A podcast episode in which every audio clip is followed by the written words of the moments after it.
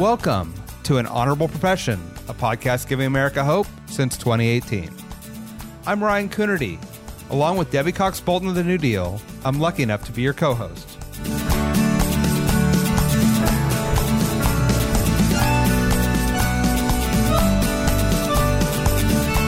An Honorable Profession is a New Deal Leaders podcast. The New Deal is an organization that supports the next generation of American leaders. From attorneys generals, to state senators, to mayors, to school board members, these are the people that are pushing policies and politics that will respond to climate change, rebuild our economy, address racial injustice, and restore our democracy. These are incredibly talented people who have dedicated themselves to public service when their country and their communities needed it the most. Check out New Deal Leaders dot org to see what I'm talking about. Ventris Driscoll, welcome to An Honorable Profession. Thank you so much for having me, Debbie. It's so great to see you. I've been looking forward to this conversation, although I say that because there's so much I want to talk to you about. I've also, as I was sharing before we came on, just want to thank you. You are, as I said in my intro, in Florida, in the state legislature. You're the policy chair. You're the leader designate for the Democratic caucus. So you've got your hands full. And there's so much going on in Florida that we're watching nationally. So to you and to your colleagues, thank you for keeping up the good fight. It cannot be easy. Thank you. I appreciate that. We are working hard to do all that we can to make sure that we protect every Floridian's right to be healthy, prosperous, and safe. I believe every Floridian deserves that. And that's what keeps me going, even when times get hard. Yeah, I love that. Well, let's dive in. I mean, obviously, Florida's ground zero on the culture wars. We're talking this week after the leaked Supreme Court draft decision on Roe. You're a lawyer in addition to your legislative job.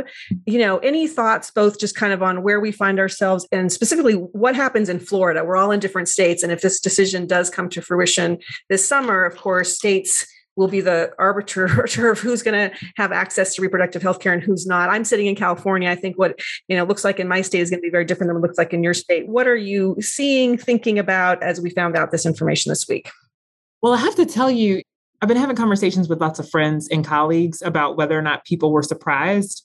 And it's like, even though we knew this could be a possibility, there's still a lot of shock around it, right? Because every time Roe has been challenged in the courts, the courts have upheld it.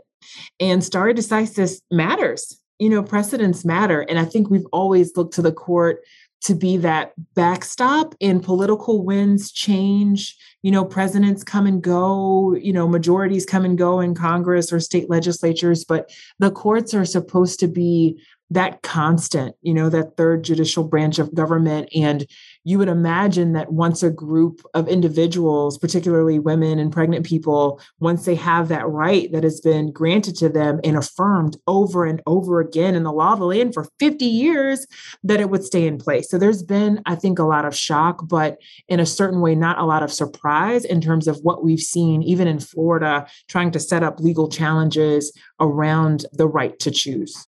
Are you one of those states that has a trigger law where this will go into effect immediately if it was struck down at the federal level or or not? We do not, although we are headed back to special session later this month here in May to address property insurance. And the last time we had a special session, it was supposed to be limited to redistricting, drawing new congressional maps. And at the last minute, the governor expanded the call of special session to allow for legislation to punish Disney because Disney spoke out and tried to affirm its employees and members of the Disney community and family that would be hurt by that bill. Right? It wasn't just about criticizing the governor, which is how it was framed, but it really was trying to do the right thing. And the governor expanded the call of special session at the last minute, literally the day special session was starting, to include that. So I wouldn't be surprised if we saw an expanded call to session. We're supposed to be dealing with property insurance, the property insurance crisis. I wouldn't be surprised if it expanded to pass a trigger law. Oh my gosh, that's distressing. Keep an eye on it.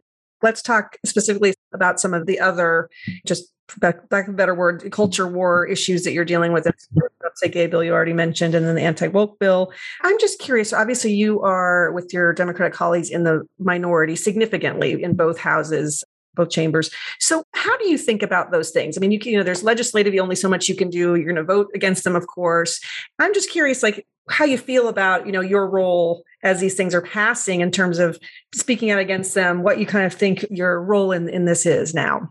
Sure. So, you know, I think that as the minority party, we hold important space, and we are there to push for accountability, to push for transparency, to make sure that our colleagues across the aisle, even as they are taking those votes, they hear about They hear the stories of the people who would be impacted by that legislation.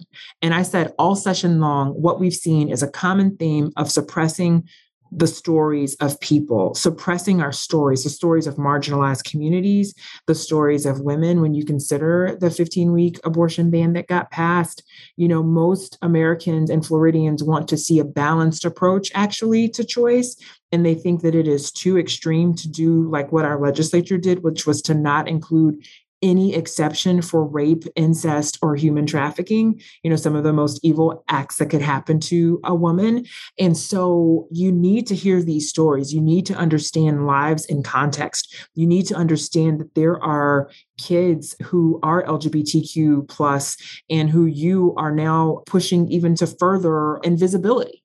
You need to understand the impact of what you do on these lives. And so we hold space and we tell the stories, and then we walk out of there when session's done and we walk into campaign season and we tell the story again, and we see if we can bring more people back with us. So I know it is holding important space.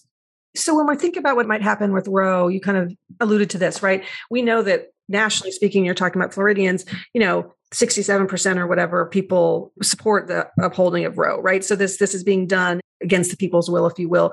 Gee, how does it feel, do you think, to everyday Floridians, all of these different things that are passing? Do you think that there is broad support for them? Or do you think that people are kind of surprised by what's happening? Or like, what what do you think the average Florida's constituent kind of feels about all the stuff that's going on there?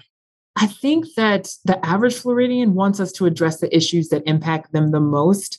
And that has nothing to do with your party, your sexual orientation, your gender identity, the color of your skin. It has to do with, how am I going to have good wages and a good paying job to provide for my family? It's housing. It's what I talked about, that healthy, prosperous, and safe piece. Property insurance rates are out of control in Florida. Florida has just been named the most unaffordable state when it comes to housing. How are our schools? It's those things. Can I afford healthcare? And to me, it is just so disappointing. And to everyday Floridians, it's disappointing too, that at a time where they're trying to decide, should I fill up my gas tank all the way, or should I spend this money buying more groceries for my family, at a time where people are really trying to decide how they can provide for their families? We're in Tallahassee doing this foolishness. And I think that turns people off. I think it turns a lot of voters off, and they get disaffected with the process. But what I hope is that people will start to feel a little more empowered by their vote, and really be the change that they want to see, or vote for the change that they want to see, because that's the only way we're going to turn things around. I think that's so important that you just said that, because it is a distraction. This stuff is all a distraction. And, uh, you know, I had a friend say something along the lines of, you know, there's people who want to make a statement, and there's people who want to make a difference. And it feels like a lot what's happening right now is people are trying to make a statement in a way that doesn't, to your point, really impact people's lives very much. Could I say something else, Debbie, which is like, you saw the act, it was a House Bill seven, which is supposed to ban instruction of C R T in classrooms, critical race theory. However, two points on that. Florida's Board of Education already outlawed, already banned C R T. It's not taught in our schools. Furthermore, Republicans have been in control of every chamber and the governor's mansion in Florida since nineteen ninety-eight. So if it were being taught, who would have put it there? It would have been the Republicans in control right now. But they know that they can take this concept that is, it seems scary to some people. They know they can use it as a, as a fear tactic and to drive a wedge between our communities. This is not who Florida really is. I know that the nation might think that this is who Florida is, but I grew up here. I'm a Florida native, and I see the way that politicians are trying to use these wedge issues just to divide us. And so it's a sad and unfortunate thing that they can use these boogeymen to divide us. C R T is not even a thing in Florida. No, anywhere, really, anywhere. I totally agree with you. And I think that it's important we call that out. I think it's important we say that this is a distraction, and most people want all the things you talked about, to be talking about prices, to be talking about jobs, to be talking about healthcare, to be talking about childcare. I mean, you know, and what are we talking about? So I agree. I do want to ask you, follow up a question about asking about the special session, which is going into legislature, you said at the end of May, around this property insurance issue. It's crazy in Florida, right? Something like twenty-five percent increase, way higher than the rest of the country. What's going on there? And what are you hoping that you can do legislatively to fix it? There's a lot of cost drivers in Florida that's making it higher. So first of all, we need to make sure that we're increasing our reserves. Our loss reserve development is lower. And so it, this is what happens when the estimated amount of funds to set aside to fulfill future claims of liability is not enough to cover actual liability. So we have to look at that. There's catastrophic loss creep. So we had some really significant natural disasters, including Hurricane Michael, which devastated the Panhandle. So when you have those catastrophic losses, you know, it costs more to spread the risk. Reinsurance, rising reinsurance rates is an issue where insurers will purchase reinsurance to help spread their risk and absorb larger claims with less impact. But a lot of uncertainty in the rises in catastrophic loss and loss creep has led to higher reinsurance rates. I'm sure all of your listeners are, their eyeballs are glazing over. But one other thing too that I wanted to mention that we have to figure out, there have been a lot of litigation claims around roof replacements in Florida.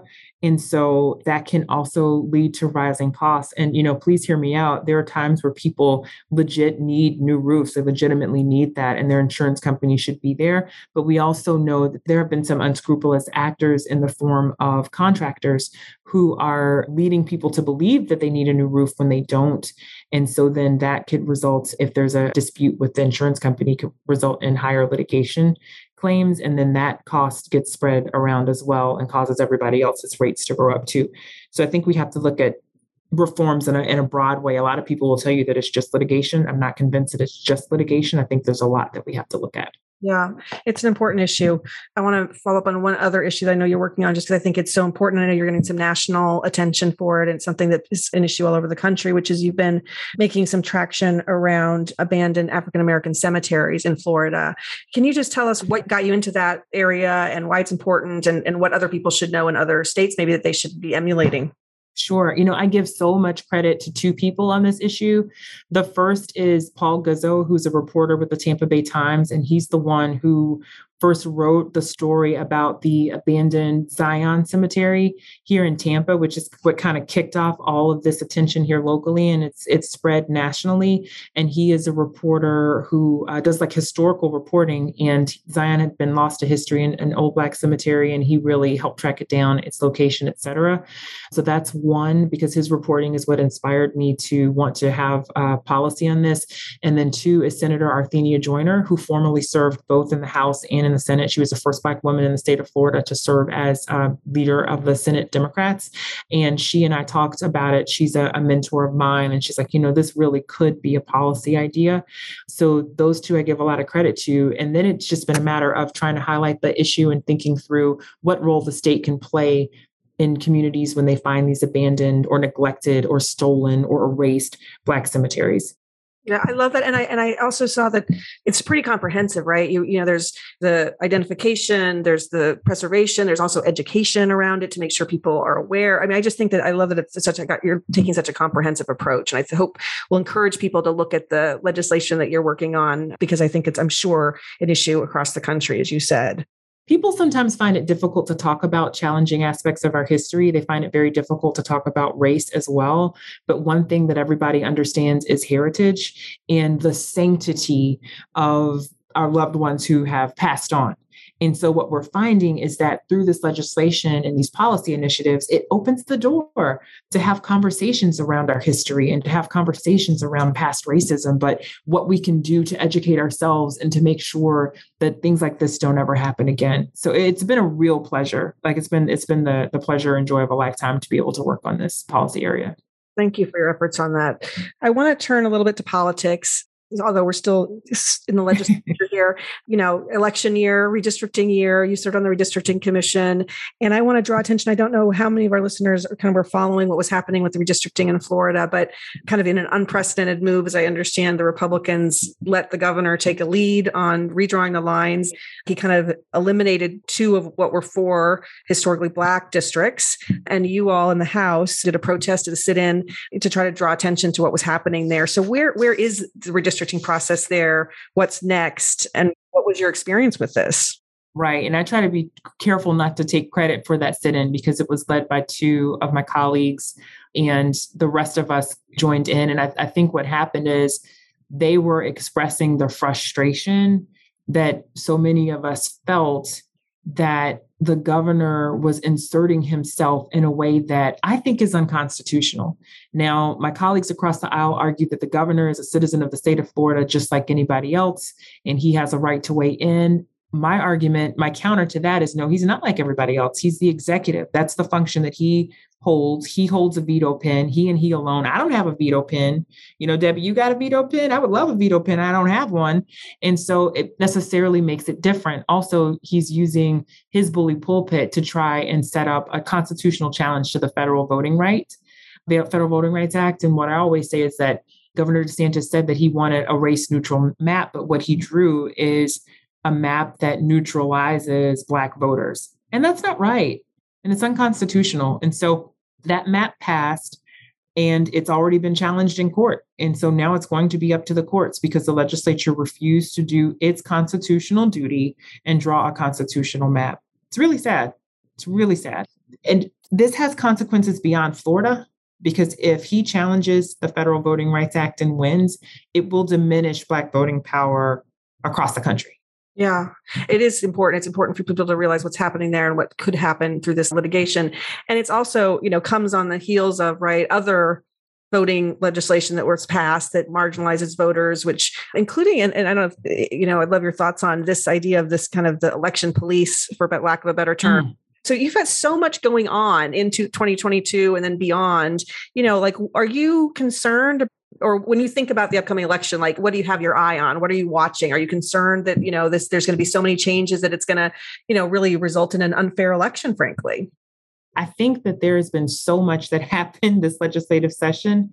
There should be an issue, like whatever is your issue, whatever is a particular voter's issue, like there's something for that, right?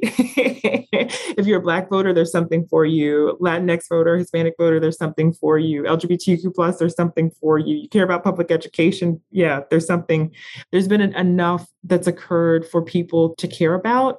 So I'm hoping that that helps to drive turnout, but we have to do our part in terms of voter education, engagement, and empowerment to make sure that, that people do turn out the vote. I also think we've got a governor who is very clearly running for president in twenty twenty-four. And if people think that it's bad for Florida now, like just think about how it would be for the entire country.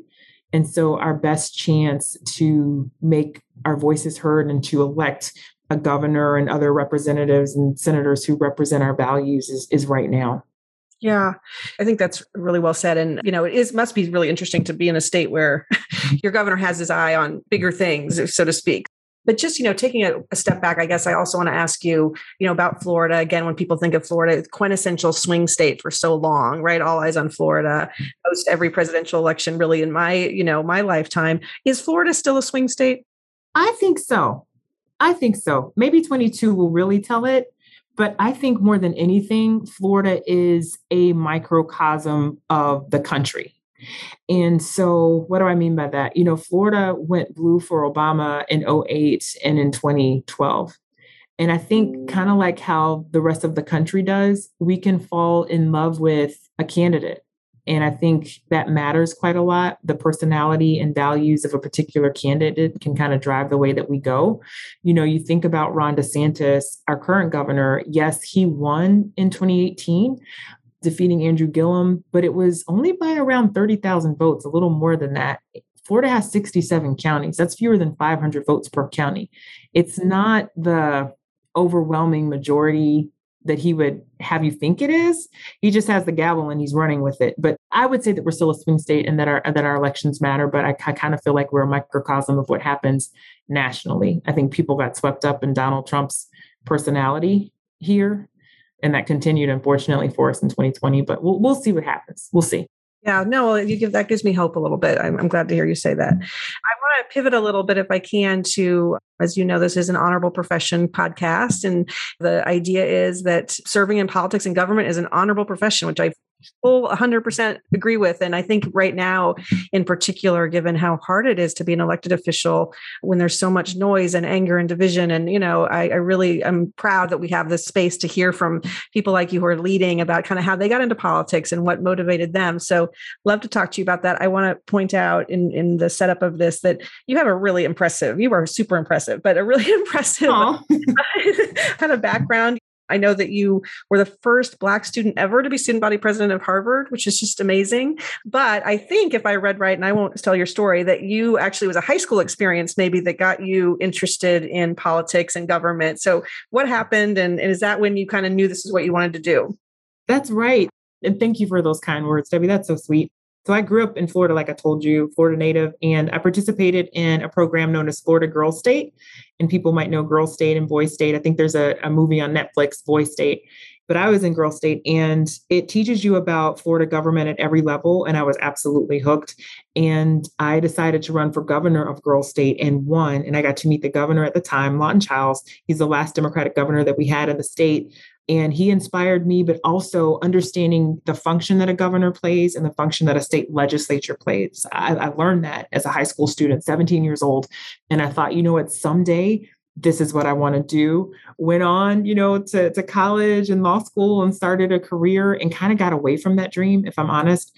But after the twenty sixteen election, I felt like I had something to offer and I wanted to be involved. I am a consensus builder. I wanted to offer those skills up to my community because I felt like we were at a point where we couldn't even talk to each other anymore.